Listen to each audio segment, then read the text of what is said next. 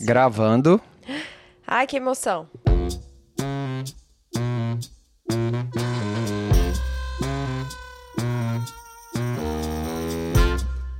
É muito diferente você usar uma rede social como uma pessoa e como uma marca PJ. E é muito fácil confundir as duas comunicações. Em especial quando a marca é você mesmo e você usa essa rede para vender os seus serviços. A marca tem sempre como norte da sua comunicação um produto, por mais que muitas vezes não pareça. E hoje vamos ver, na prática, como direcionar a comunicação do seu negócio para a venda. Aqui quem fala é Frederico Braga. E Rosa Guimarães. E neste episódio vamos falar sobre o fantástico mundo da produção de conteúdo para as redes sociais. Vamos lá!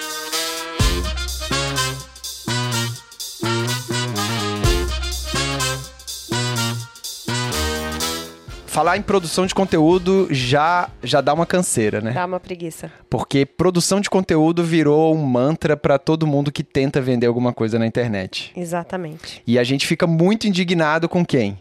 Com Mark Zuckerberg. Mark Zuckerberg, porque ele faz da gente como se fosse escravos de, do conteúdo. É o chefe mais temido, mais odiado né? da, do metaverso. Do metaverso. É, e aí existe uma visão muito romântica da produção de conteúdo ainda hoje em dia nas redes sociais. Exatamente. Em especial para quem está começando, para quem não conhece é, o universo que existe por trás né, de todo esse conceito de produção de conteúdo. Então é sempre frustrante, né, falar um pouco desse assunto. É, exato. E essa visão poliana, digamos assim, é uma visão que é construída é, com base na vida da pessoa que está vendendo. Ou seja, a, a, pessoa acha que é só falar dela mesma, falar dos seus próprios interesses, que vão existir outras pessoas que vão se interessar e vão engajar. E é por isso que a gente falou no começo que é muito fácil você confundir essas duas comunicações, porque a rede social ela surgiu assim, lá nos primórdios do Orkut, para quem é do Orkut, quem sabe o que eu estou falando, é, ela surgiu para justamente ser uma rede social de pessoas que vão colocar ali suas memórias, suas experiências e outras pessoas vão acompanhar isso. Só que a rede social evoluiu muito e as marcas foram para dentro das redes sociais e pessoas que se identificam como tais, né, pessoas, começaram a vender também nas redes sociais. E uma grande confusão ocorre até hoje sobre quem é a marca e quem é a pessoa, quando a própria pessoa é a marca. É, por exemplo, vamos dar um exemplo aqui da Rosa Guimarães. Rosa Guimarães, essa pessoa que está sentada aqui ao meu lado, olhando para mim, sorrindo. é, ela tem dois perfis. Ela tem o perfil pessoal dela, onde ela não vende, e tem o perfil profissional dela, que é o perfil Rosa Guimarães, onde ela vende. Só que ela vende não só os serviços, ela vende a imagem dela também. E a imagem dela tem que estar tá conectada com o branding de, ma de marca que ela estabeleceu para ela. Ah, Fred, mas como é que eu estabeleço um branding de marca? Como é que eu sei fazer isso? Primeira coisa que você tem que fazer é saber o que você está vendendo. Depois você aprender a des você descobrir para quem você está vendendo e nessa brincadeira você descobre quem você é. São perguntas bem complexas, mas é, a gente não consegue ultrapassar as dificuldades de produção de conteúdo sem a gente mergulhar nessas perguntas, né? E quando a gente fala desse aspecto da visão romântica de produção de conteúdo, a essência está muito nisso, né? A gente tem a expectativa de, fi de ficar focada só na gente, mas mesmo quando a gente faz esse estudo de branding para descobrir quem é a gente na fila do pão, quais os serviços que a gente oferece, é, a gente está, em grande medida, pensando sobre a nossa utilidade para o outro, né? O que a gente vai ofertar para o outro de solução, o que a gente vai trazer para ele de transformação e o diferencial que a gente traz nessa, nessa camada de agregar algo diferente na vida dessa pessoa. Então, é, a gente pensa sobre a gente, mas é na utilidade que a gente tem para o outro, pensando que a gente está vendendo aí, né, um produto, um serviço, seja lá qual for o seu negócio. E quando eu comecei, eu tinha muita dificuldade, porque é, é algo que a gente é muito pouco treinado para fazer, né? A comunicação é sempre muito focada, a gente fala no orador, né? Em quem está falando, mas a gente precisa ter em mente que toda a comunicação vai estar tá focada é na audiência, na pessoa que vai é, escutar o que você está dizendo, que vai acompanhar ali o seu conteúdo na rede social e os potenciais clientes que você quer atingir. E ainda mais quando a gente está falando de negócio negócios em que você é o produto, né? Você é a pessoa que vai conduzir o processo. Eu trabalho com consultoria de estilo e imagem, eu atendo mulheres. Então elas me contratam para trilhar com elas um processo de autoconhecimento que vai ajudá-las a ter ao final desse processo uma imagem pessoal em um estilo muito conectado com quem elas são. É um trabalho em que a gente entra muito na intimidade da cliente, né? Elas até falam, nossa, isso não é uma terapia, mas é um processo extremamente terapêutico.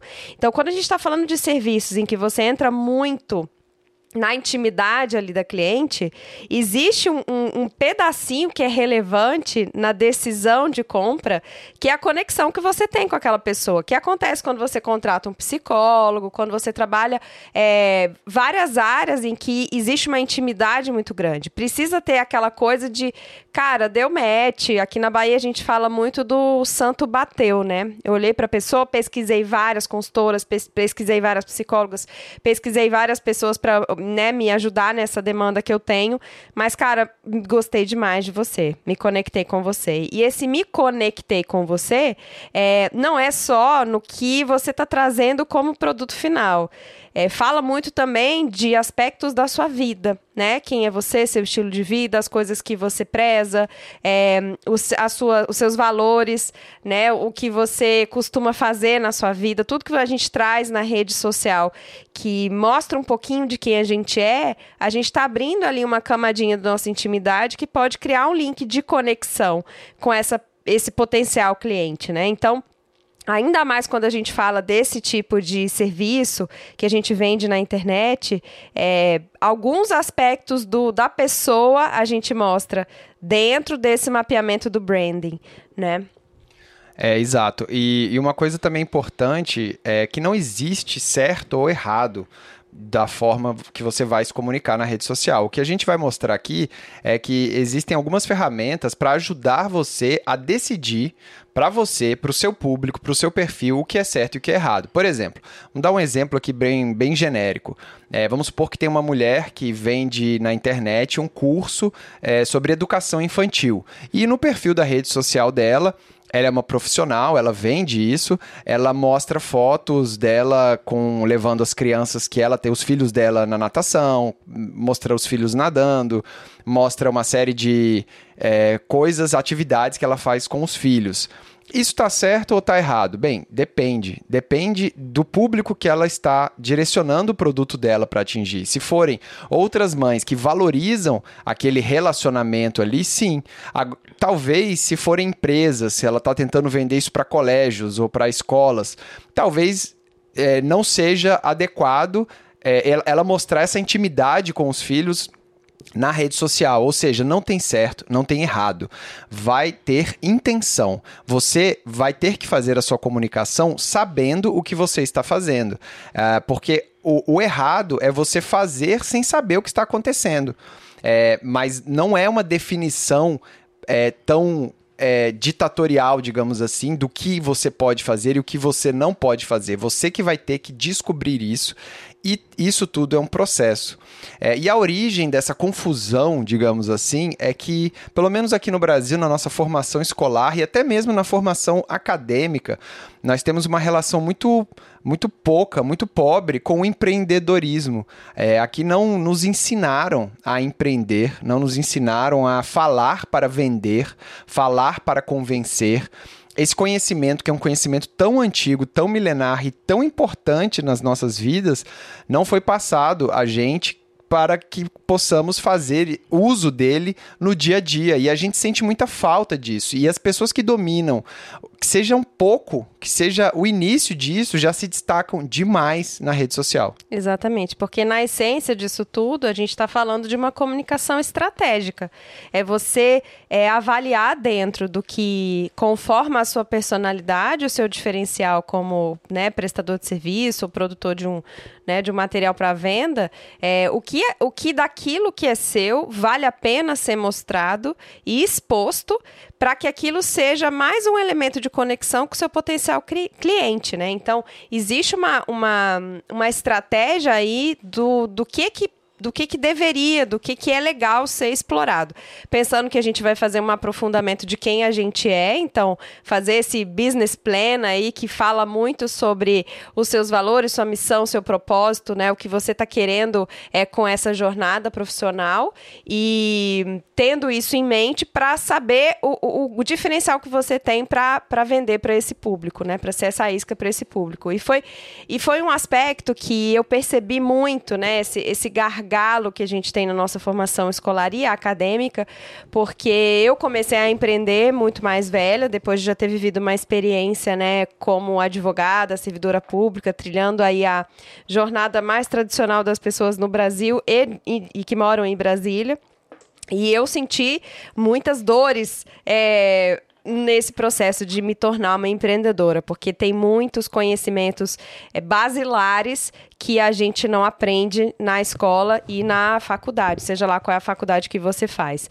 E isso ficou ainda mais claro para mim quando eu tive a oportunidade em 2020 é, numa viagem que eu fui para os Estados Unidos para fazer um curso, eu tive. Eu já viajei com isso em mente, de conhecer o campus da SCAD. A SCAD é a Savannah College of Art and Design, é uma das maiores é, universidades dos Estados Unidos para carreiras criativas, é sempre super bem cotada nos rankings, né? Não só de design, arquitetura, fotografia. E que legal isso, né? Uma universidade para carreiras criativas. É. Cara, no... que genial o isso nome é Savannah College of Art and Design, só que eles se intitulam, se você der um Google hoje, tá lá, a Universidade para Carreiras Criativas. E de fato, é, é uma universidade fantástica. O campus foi o campus mais fabuloso que eu entrei na vida, porque é bem metalinguístico o campus. Você entra na universidade e absolutamente tudo é decorado e feito pelos alunos. Então,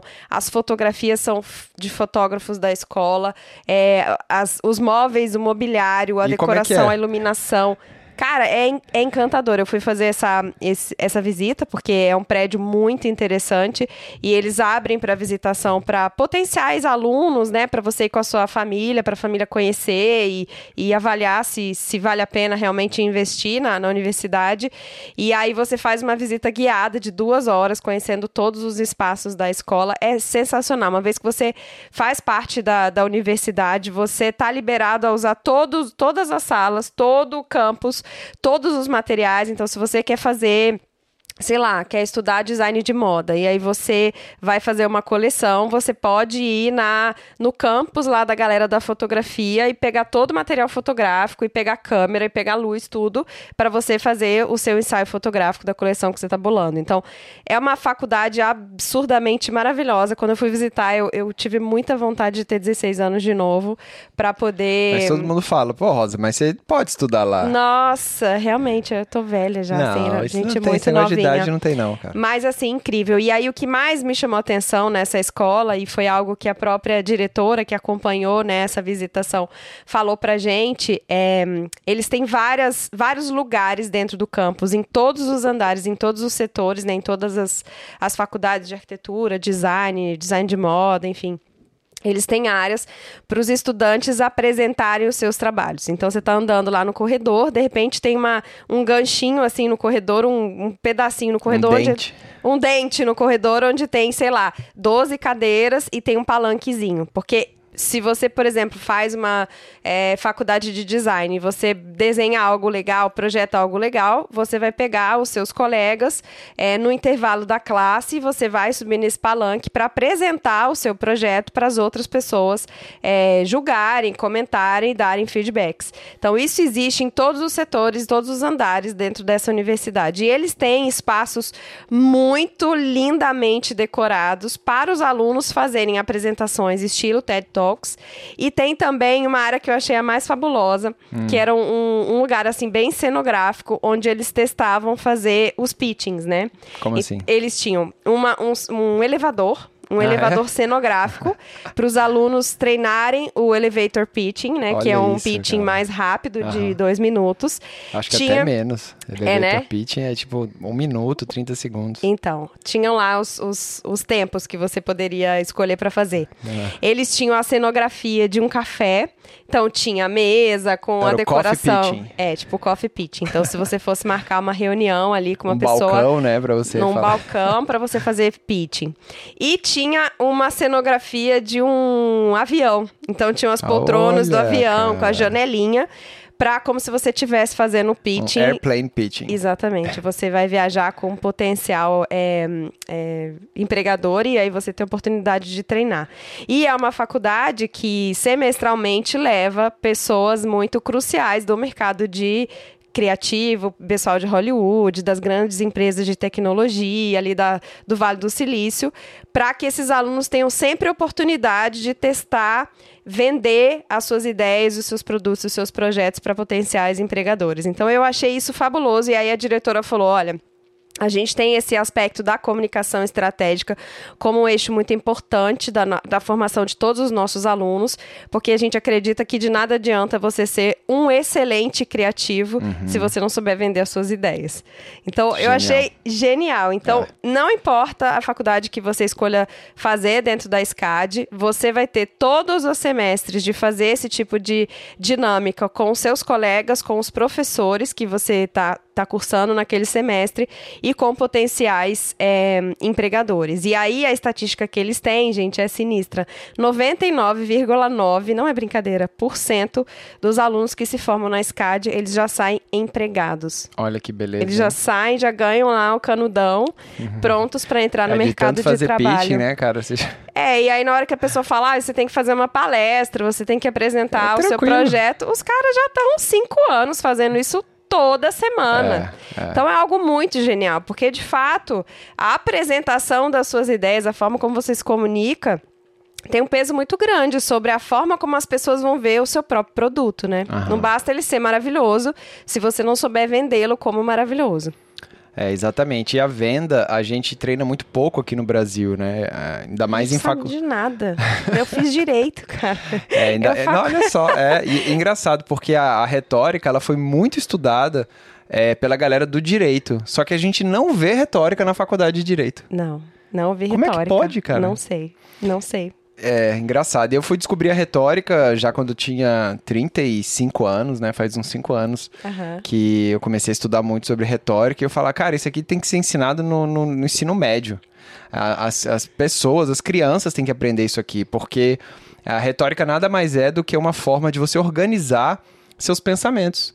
Para você ter uma fala organizada, você tem que ter pensamentos organizados. Exatamente. Porque de nada adianta você é, tentar ter um produto, tentar se comunicar na rede social, mas você ter uma fala desorganizada, pensamentos desorganizados.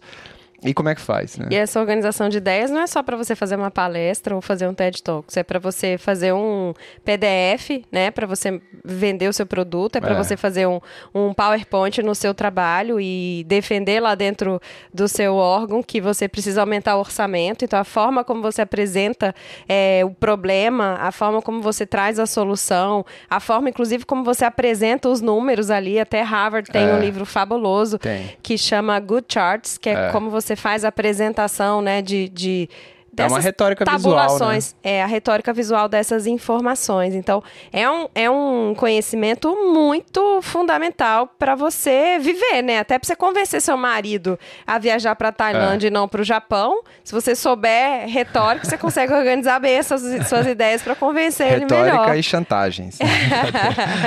Mas foi muito interessante quando o Fred começou a estudar retórica e aí ele ficava extasiado e a gente foi. no jantar, nos almoços falando sobre isso.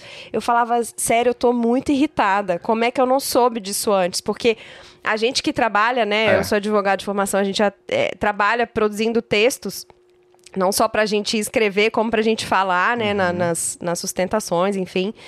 Eu falo, meu Deus, se eu tivesse, se eu tivesse aprendido isso, é. eu teria tido muito menos dificuldade para organizar as ideias ali, né? É, até para você é, construir uma linha de raciocínio em que as pessoas não se percam uhum. na, na, na, fala, né? É. é então agora vamos, para não deixar também vocês na mão e a gente só falando da problemática brasileira de ensino, da persuasão e da, do convencimento, vamos falar um pouco sobre como você começa a meter a mão na massa e fazer, usar a retórica a seu favor para a produção de conteúdo nas redes sociais. Ai, né? amor, fala um pouquinho sobre retórica. Não, vou falar. Só ah, que tá. eu já vou falar, já metendo, já falando para você meter a mão na massa. Então é o seguinte, pega um papel aí, uma caneta, se você não tiver nesse momento, depois você reescuta essa parte aqui para você poder realmente fazer de bem, bem legal. É, então, assim, vou simplificar bastante para caber também aqui no podcast, mas basicamente é, existe uma trinca que você tem que pensar para produzir conteúdo na rede social. E essa trinca se chama público, conteúdo e produto, certo? É, público é, é todas as pessoas que participam de determinado canal de comunicação. Então, vamos supor, a rede social, se você tiver no Instagram, se tiver em qualquer outro lugar, público são todas as pessoas que usam esse canal de comunicação é, essa rede social. Então, se você estiver numa praça e fosse com, comunicar com as pessoas dessa praça, ali é o público que está nessa, nessa praça. O público de uma rede social, ele é infinito, né? Ele é enorme perto é, de todas as pessoas que você vai conseguir alcançar. Por isso que o público tem que ser definido. Só que a gente não fala definir público, a gente fala criar público. Ou seja, você da sua cabeça, você vai criar um público. Você vai pensar quem podem ser as pessoas interessadas no meu produto. É, só que então, para isso, você tem que ter o quê? O seu produto. Por isso que a gente fala que a trinca público, conteúdo e produto. Porque para você definir o seu público, você tem que saber o que, que você está vendendo. E o produto nada mais é do que uma oportunidade da pessoa se conectar com você. É, o produto é uma oportunidade de venda. É, e o produto pode ser um produto físico, pode ser um estilo de vida, pode ser uma ideia, pode ser um relacionamento. É, então, você, ao definir o seu produto, você já está um passo mais perto de definir o seu público. E por que, que é importante você que é uma marca, você que está vendendo, você que é uma empresa numa rede social, por que, que é importante definir um produto? Porque você não pode ficar produzindo conteúdo de graça para o Mark Zuckerberg. entendeu? Já, Aleatoriamente. Já que você está produzindo conteúdo, que esse, essa produção de conteúdo volte para você em forma de venda, em forma de relacionamento, em forma de oportunidade. É, e foi a primeira coisa que eu falei para Rosa muito tempo atrás, quando ela foi começar a empreender e começar a levar a sério a rede social é, empresarial dela, eu falei: olha, no final de toda comunicação de uma empresa tem a venda. Não existe uma empresa fazer comunicação se não for para vender. Então, por exemplo, se você vamos pegar uma empresa grande, né, que seja, vamos pegar a Apple, né? A Apple é uma mega empresa. A comunicação que ela faz, direta e indireta, visa venda. Então, o que que ela fez? No Instagram, ela tem o perfil dela, onde ela basicamente posta fotos muito legais tiradas por iPhone de pessoas do mundo todo. Você pode tirar uma foto e colocar a hashtag iPhone ou, ou, ou, tirada por iPhone, shot by iPhone e tal. E se ela gostar, ela vai entrar em contato com você perguntando se ela pode usar essa foto é, no perfil dela na rede social. É, e isso é muito interessante porque ela apesar de não estar vendendo diretamente, o que, que ela está comunicando? Ela está comunicando, olha, com o iPhone você pode viajar para lugares incríveis, você pode ter experiências incríveis, você pode tirar fotos incríveis. Então não é só a questão do iPhone, é a questão de um estilo de vida que ela está vendendo. Mas em momento algum, diretamente, ela comunica isso. Só que o produto dela está comunicando isso, porque no fim da comunicação dela tem o quê? O iPhone. Ela está criando desejo, né? Ela está tá criando falando, desejo. Olha, você pode ser mais feliz com o iPhone, você pode não ser fotógrafo e ser capaz de tirar essas fotos maravilhosas na sua viagem.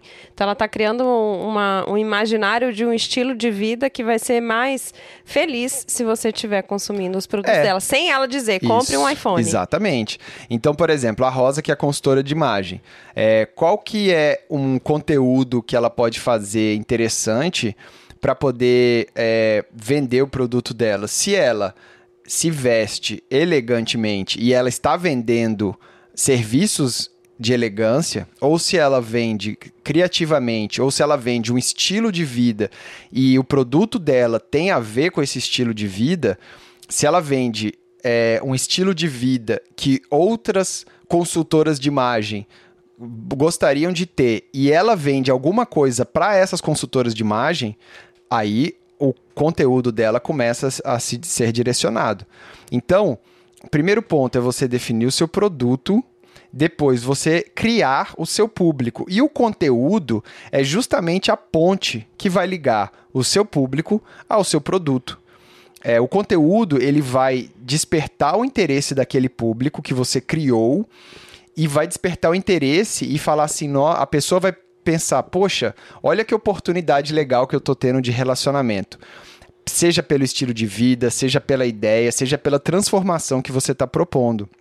É, lógico que aqui eu estou simplificando bastante, mas tudo isso a gente consegue detalhar bastante, né? Para ficar mais um pouco mais claro. Mas o, o mais básico que você tem que pensar é qual público que eu estou criando qual produto que eu tenho. E o meu conteúdo é a ponte entre esse público e o produto. E o que, que é essa ponte? É uma oportunidade de relacionamento. E o mais legal, gente, quando a gente pensa nisso, e quando o Fred falou isso para mim, eu falei, nossa, gente, isso é tão óbvio, né? Como é que eu não tô percebendo isso? É que quando a gente faz esse trabalho de entender é, o que, que a gente tem para ofertar, o que, que a gente tem como norte de produto, né? Porque, como o Fred falou, não é necessariamente um produto ou um serviço que você está vendendo. Você está vendendo um estilo de vida, né? Você vende o um estilo de vida que você usa fitness, que você está emagrecendo, que você está levando uma vida saudável. Você está criando uma oportunidade de pessoas que têm produtos relacionados à melhoria de qualidade de vida, de alimentação, entrar em contato com você para você ser né, a, a porta-voz dessa empresa, para você divulgar essa marca, para você ser a influenciadora que vai ser o, o canal de, de marketing dessa, dessa marca. Né? Você pode estar vendendo uma ideia para as outras pessoas divulgarem essa sua ideia, pode ser um relacionamento, mas, sobretudo, a gente tem que tem em mente que quando a gente faz esse mapeamento de tudo que a gente pode oferecer como marca, a gente acaba entendendo que muitas vezes você vai falar com públicos diferentes. A gente não tem um público só, né? Exatamente. Eu, eu por exemplo, dentro da consultoria de imagem, eu falo com potenciais clientes finais, que são pessoas da vida real. Mas você tem um produto para elas. Eu tenho um produto para elas, que é um serviço individualizado de consultoria, né? Etapas que são legais para ela contratar, para eu ajudá-las a entender um pouco mais sobre as, esse aspecto da consultoria de estilo e imagem. Eu falo com outras consultoras, outras colegas. Que você também tem um produto Que eu também elas. tenho um produto, eu tenho um curso que eu, que eu trago aspectos da narrativa visual com cores para elas aprofundarem o olhar dela delas, né, para as cores. Então, eu estou falando com consultoras, é um público diferente do público vida real, porque elas têm conhecimento, elas têm repertório, elas fizeram curso de formação. Então, é um vocabulário até diferente que a gente trabalha na rede social, porque é focado para esse público. E eu falo também com o mercado, com a indústria, né? Pessoas que estão ali transversais no meu trabalho, marcas é, nas quais eu, eu vou fazer trabalho de personal shopping, é, pessoas com quem eu me relaciono dentro desse universo aí da moda, do design, né? De, de todo esse conteúdo que eu trabalho. Então, existe esse, esse público que é um público indústria, mercado, que não vai comprar minha consultoria final, pode ser que até a dona da loja queira me contratar para consultoria, mas é, é um público diferente diferente que vai precisar de um conteúdo específico. E quando a gente faz esse mapeamento, é maravilhoso, porque dá uma calma no coração quando você faz aquele post que você botou toda a sua energia do universo. Isso e não engajou como você gostaria, é porque você sabe que o público para quem você dedicou aquele conteúdo não é a massa, não é as pessoas da vida real. É um público específico que tá que vai ficar ali pensando em você quando quiser consumir um produto que você tem para ele. Então, você ter isso mapeado é maravilhoso para você construir a sua estratégia de conteúdo e também para você acalmar seu coração aí na hora que você produz um conteúdo ele não engaja, não performa como você gostaria, né? Para a gente não precisar ficar dizendo, nossa, a hora que eu postei foi ruim. Aí a gente volta naquela visão poliana, né? Ai, que, que droga. você pega qualquer conteúdo, por exemplo, você é uma pessoa muito estudiosa. E aí você tem uma rede social e você se identifica como determinado profissional. E aí você estuda muito e você pega um aspecto muito específico do seu estudo e faz um mega conteúdo e posta aquilo e fala: "Nossa, agora sim, porque eu adoro esse conteúdo e eu postei e vai ser muito legal". Tá, mas quem é o seu público que vai consumir esse conteúdo? Você tem esse público, você tem ele mapeado e outra, qual produto que você está vendendo para as pessoas? Produto que a gente fala, gente, é oportunidade de relacionamento. Qual oportunidade de relacionamento você está mostrando para as pessoas que existe para se relacionar com você? Nesse, naquele conteúdo específico que você fez. Exatamente. Então, essa. E aí não engaja. Aí você fala, poxa, mas é. A, aí você vai falar com as pessoas, eu... as pessoas falam o quê? Não, ah, é o algoritmo. É o algoritmo. O algoritmo mudou todas as é... métricas e aí não, não deu bom. Não é mais a mesma coisa. Não é mais. Lógico. Tenta gente, postar no Facebook. É, muda o horário. Acho é, muda o horário. Quinta-feira, é... bom dia, 11 horas da manhã. Então, assim, é lógico que existem sim essas métricas. Existem... É, mas isso aí já é em alta performance. É, né? em alta performance. O, o, basicão que a gente precisa fazer é, de fato, fazer esse mapeamento que está dentro desse universo de construção de uma comunicação estratégica. E tem recurso para isso, e esse recurso é de Aristóteles, né? É, exatamente. É, é a retórica ela é dividida basicamente em, em, três partes, né? A retórica como um todo. A primeira parte é, é o que a gente chama de invenção que é a parte onde você vai levantar o seu público, você vai criar. Ela chama de invenção porque você vai inventar quem é o seu público. Você vai inventar os principais argumentos que você vai é, apresentar para o seu público. Você vai colocar ali qual o valor que você vai entregar para o seu público. O valor é o seu conteúdo vai acrescentar é, em quê a vida da pessoa. É, qual, qual, a finalidade do seu conteúdo? Ah, esse conteúdo eu quero que as pessoas sintam empatia por mim. Eu, esse, né? Então, todos esses objetivos a gente vai fazer nessa parte da invenção. E é você, igual a Rosa falou, você pode ter vários públicos. E da, dos benefícios de uma empresa pequena, de uma pessoa só ou, ou de um empreendedor, é a, é a possibilidade de flexibilidade. Então, assim, você testa um público de, porque você tem um produto para ele. Não deu certo, ou você muda o público, ou você muda o produto, ou você muda o conteúdo. E é muito fácil de mudar. Você de um dia para o outro você mesmo consegue mudar, né? É, e como é que você sabe que um público deu certo?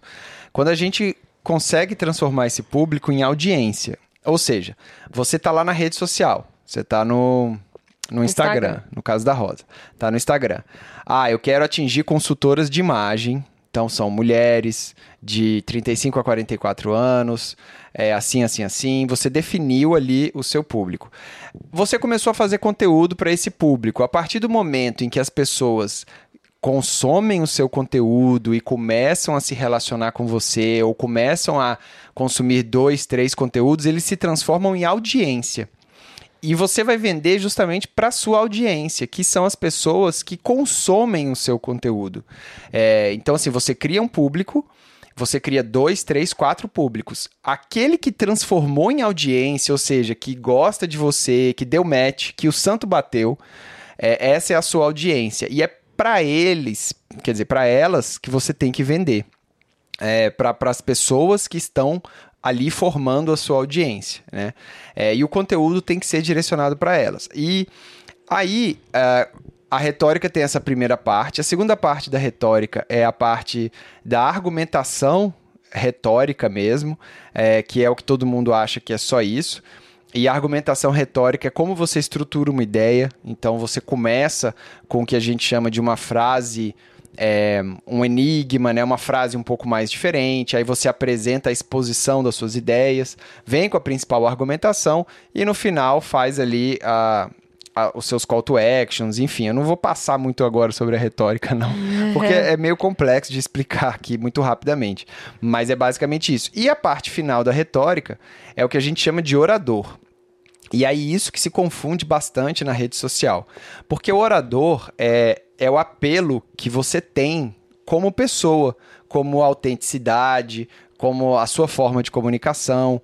É, e o orador, ele se confunde com a vida pessoal do que a gente vem falando aqui desde o início. Então, você, como orador de determinado produto, você, como orador de determinada marca, você não é a você pessoa individual. Você é o representante daquela marca. E o que confunde é porque você e a marca são a mesma pessoa, mas ao mesmo tempo não são. E isso é, isso é confuso.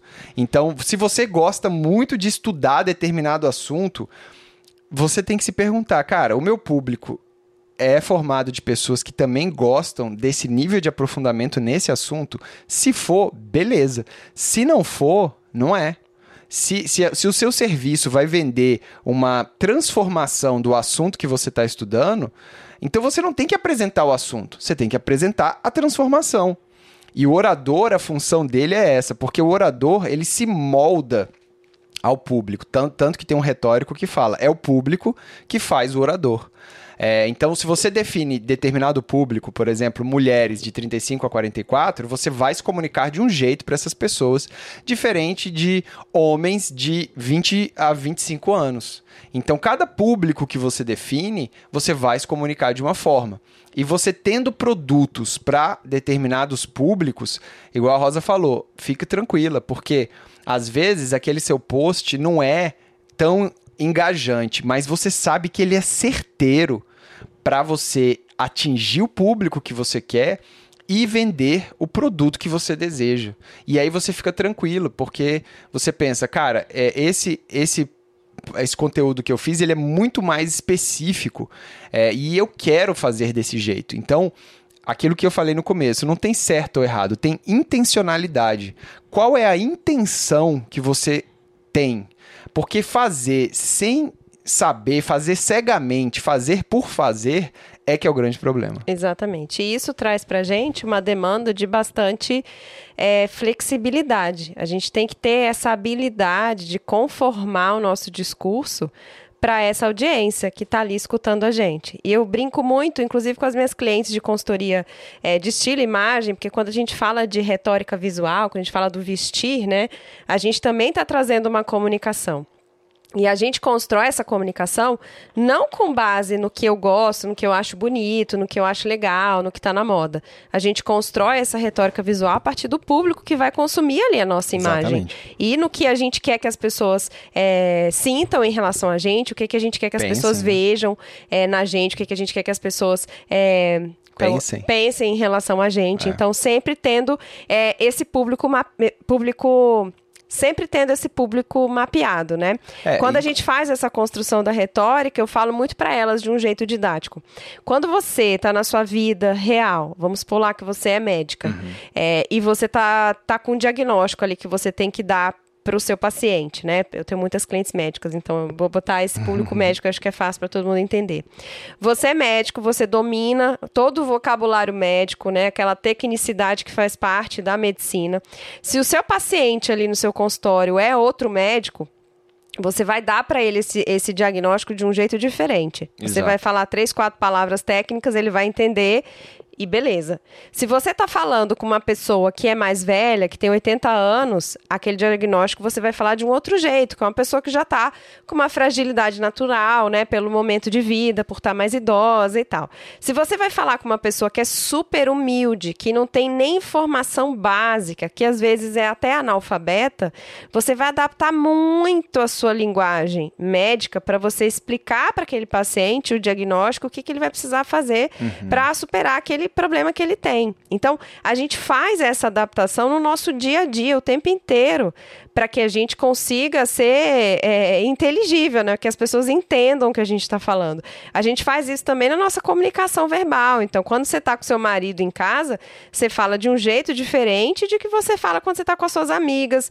diferente de quando você está no seu trabalho, né? A gente adapta a nossa linguagem para o público que está ali escutando. Você não vai falar com o seu chefe do jeito que você uhum. fala com a sua família, né? Eu, por exemplo, tô aqui na Bahia, minha família é baiana, eu falo baianês quando eu tô aqui. Não é o jeito que eu tô falando com vocês aqui no meu, no meu podcast, porque quem está me escutando não são meus familiares. É um potencial público que é diferente desse, desse que é da, do meu afeto, né? Do meu do, da minha confiança. Então a gente adapta a nossa linguagem, as palavras, o jeito que a gente fala, se a gente usa gíria ou não, se a gente brinca ou não, a depender do público que a gente está fazendo. E na rede social, dentro de uma comunicação estratégica de venda, é ainda mais interessante quando você tem isso mapeado. Inclusive para você entender que palavras você vai usar, o tom que você vai dar ali para o seu, seu conteúdo, se vai ser mais descontra descontraído, se vai ser mais sério. E indo além, né? Confiando aí que você está no Instagram, que você vai aparecer no vídeo, vai aparecer nos stories, vai fazer uma foto, a sua retórica visual também. É, mas realmente é muito importante você mudar a linguagem que você fala com determinado público, assim como você muda de roupa quando você muda de ambiente. Exatamente. E aí você vai mudar, o, o adaptar aquele conteúdo, né? Você vai encapar aquele conteúdo de um jeito diferente, com uma cara diferente, para você conseguir falar com essa, com essa audiência que você quer falar. Então, de fato, a gente dominar esses aspectos da retórica é, e, tudo, e tudo isso que o Fred falou, de ter essa comunicação mais estratégica, é uma paz no coração.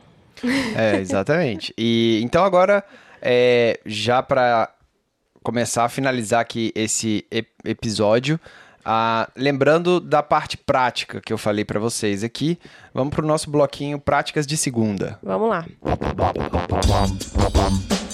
Então você vai começar desenhando, criando quais públicos você quer atingir, lembrando que para cada público tem uma forma de se falar, uma forma de conteúdo, uma forma de aparecer para esse público. E ao mesmo tempo você vai garantir que existe um produto para esse público, uma oportunidade desse público se relacionar com você. Então, se você não está com dificuldade em fazer o público, é, dá uma olhada no produto, ele está bem desenhado, existe um produto bacana, você sabe o que, que é, você sabe.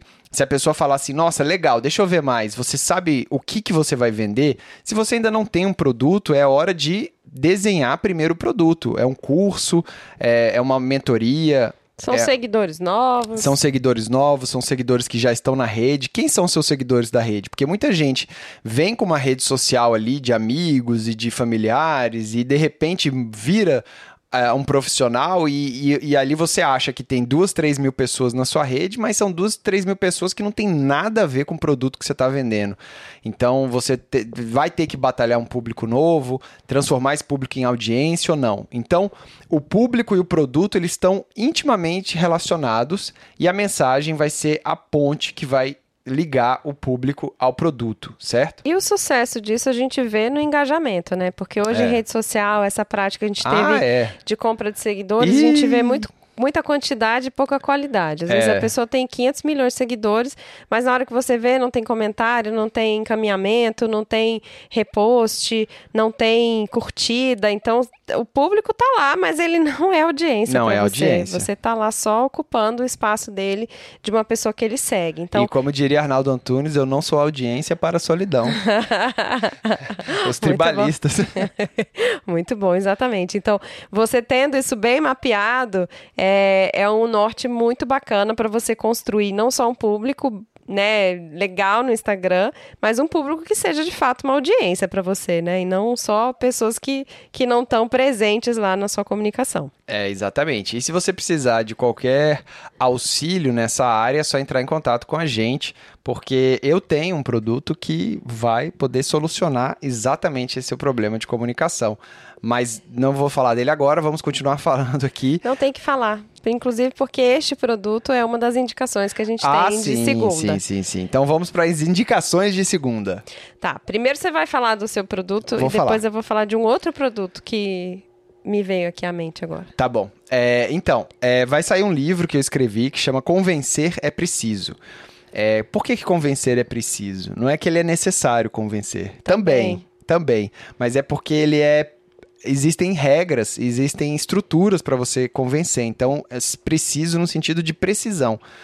É, e nesse livro eu trago como você formata um público seu pelas ferramentas do storytelling e como você convence e persuade uma audiência com as regras da retórica. É um livro bem fininho, é um livro prático, muito bacana para você realmente colocar a mão na massa e começar a fazer.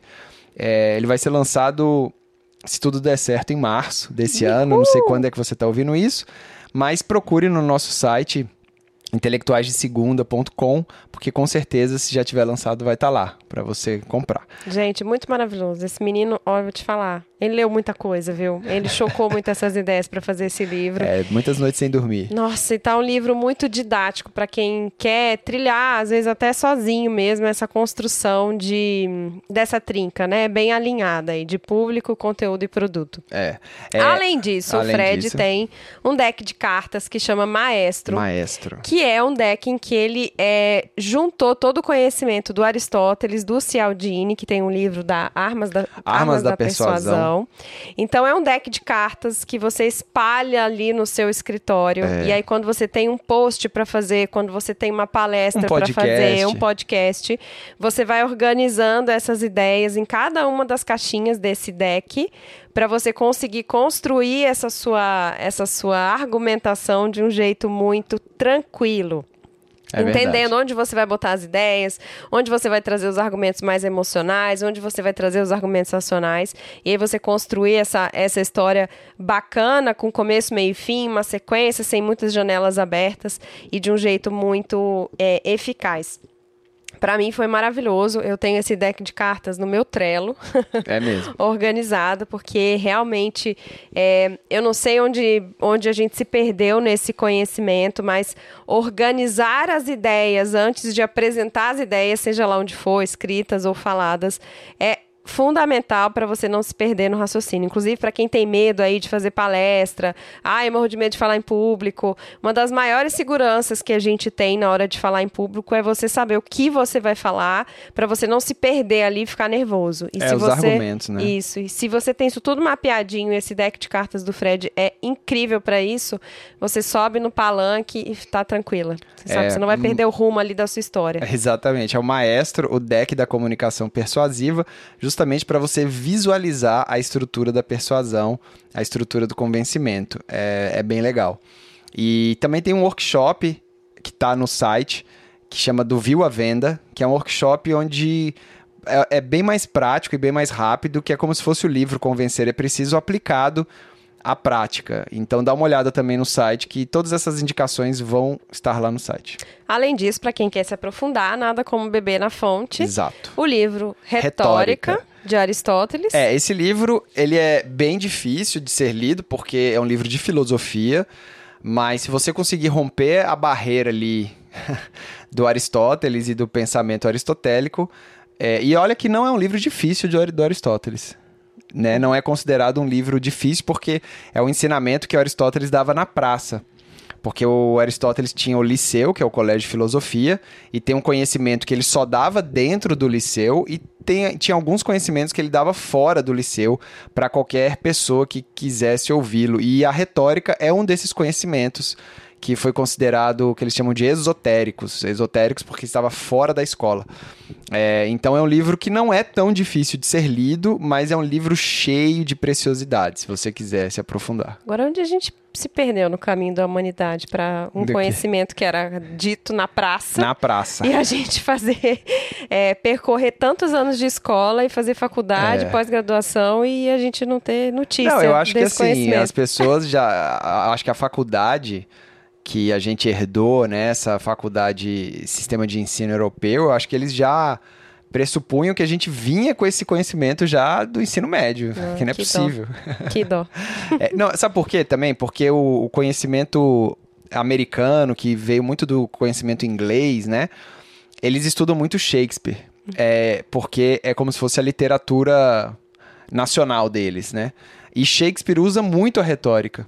E aqui no Brasil a gente não lê muito Shakespeare, porque o Shakespeare que vem para cá ele é traduzido tão dificilmente e a gente não se debruça ali. Mas, por exemplo, Mercador de Veneza, é, Hamlet, várias peças, o Aristóteles usa retórica, então eles estudam retórica para poder estudar Shakespeare.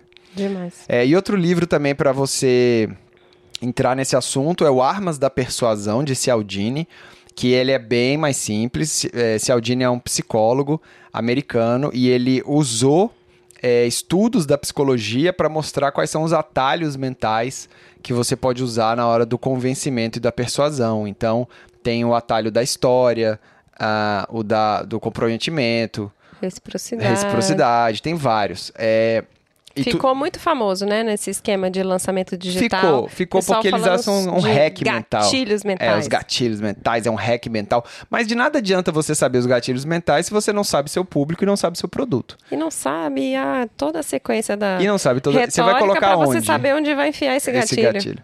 É, enfim. Isso não te contam, tá? Não, não contam, não. Contam só que você vai ficar milionário. As trombetas do apocalipse. Vamos lá. É, agora você também tem uma indicação? Ai, gente, eu tenho uma indicação e é pro público feminino aqui que tá escutando o nosso podcast. Ah, mas homem não pode? Não pode, é ah, porque tá. essa pessoa que eu vou indicar para vocês, assim, uma das pessoas que eu eu sempre estou stalkeando no Instagram, eu leio e releio mil vezes os posts, porque é uma riqueza de conhecimento tão maravilhosa. As meninas que me escutam aqui, que são consultoras de imagem, vão conhecer, que é a Fê Rezende. A Fê a Rezende é uma capixaba que mora em São Paulo, ela ficou muito famosa. É, na consultoria de imagem, porque ela era sócia da oficina de estilo, idealizadora, né? Uma das idealizadoras da oficina de estilo. Ela teve essa escola durante 15 anos e fazia formações é, para pessoas que queriam trabalhar nesse universo. Ela foi uma das pessoas, junto com a sócia dela, pioneira na internet em assuntos de consultoria de imagem. Ela está na internet desde 2003 e ela foi, ela tem um repertório maravilhoso. Ela é advogada de formação, formada em comunicação social. Então ela tem uma jornada muito rica de, de experiência. Inclusive, ela foi uma das primeiras pessoas no Brasil que implementou o serviço de personal shopping, né? Quando nem se falava em consultoria de imagem muito. Tem vários livros publicados, os livros dela eu adoro, são livros de cabeceira. É, tem um que chama Vista Quem Você É e o outro Substitua Consumo por Autoestima. São livros que a gente lê e relê várias vezes, porque são muito didáticos e muito legais. E a Fê, agora, é, depois de ter encerrado a oficina de estilo em 2018, ela tem trilhado uma caminhada que une muito o repertório dela como comunicadora, né, nessa formação que ela tem de comunicação social, e o aspecto da consultoria de estilo. Então, ela trabalha muito é, a construção e tem workshops e, e, produz muito conteúdo nesse sentido de como a gente construir uma estratégia de comunicação nas redes sociais que seja super autêntica, que seja super impactante e, sobretudo, seja saudável.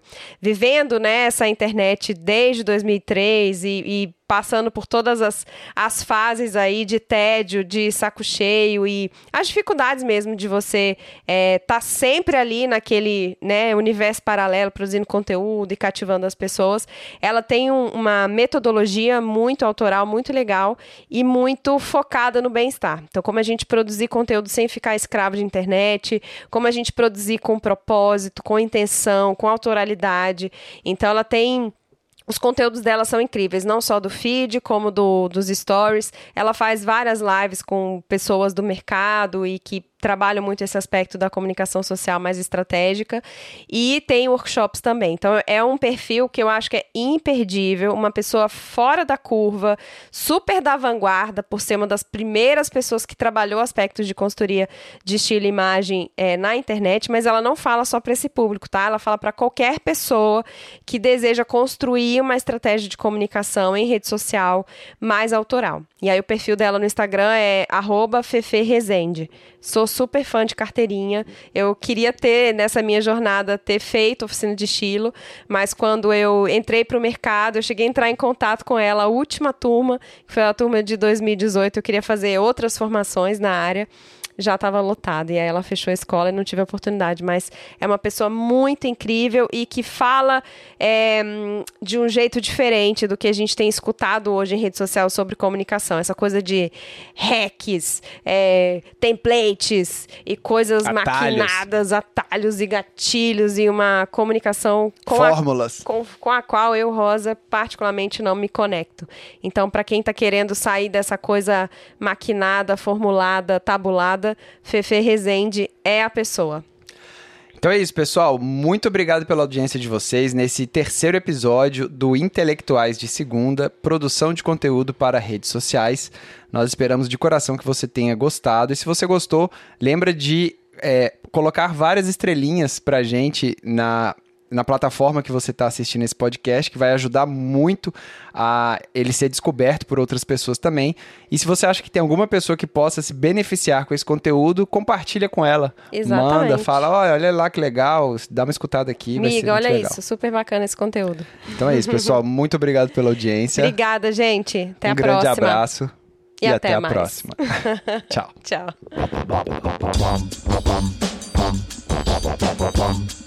Tchau. Bye.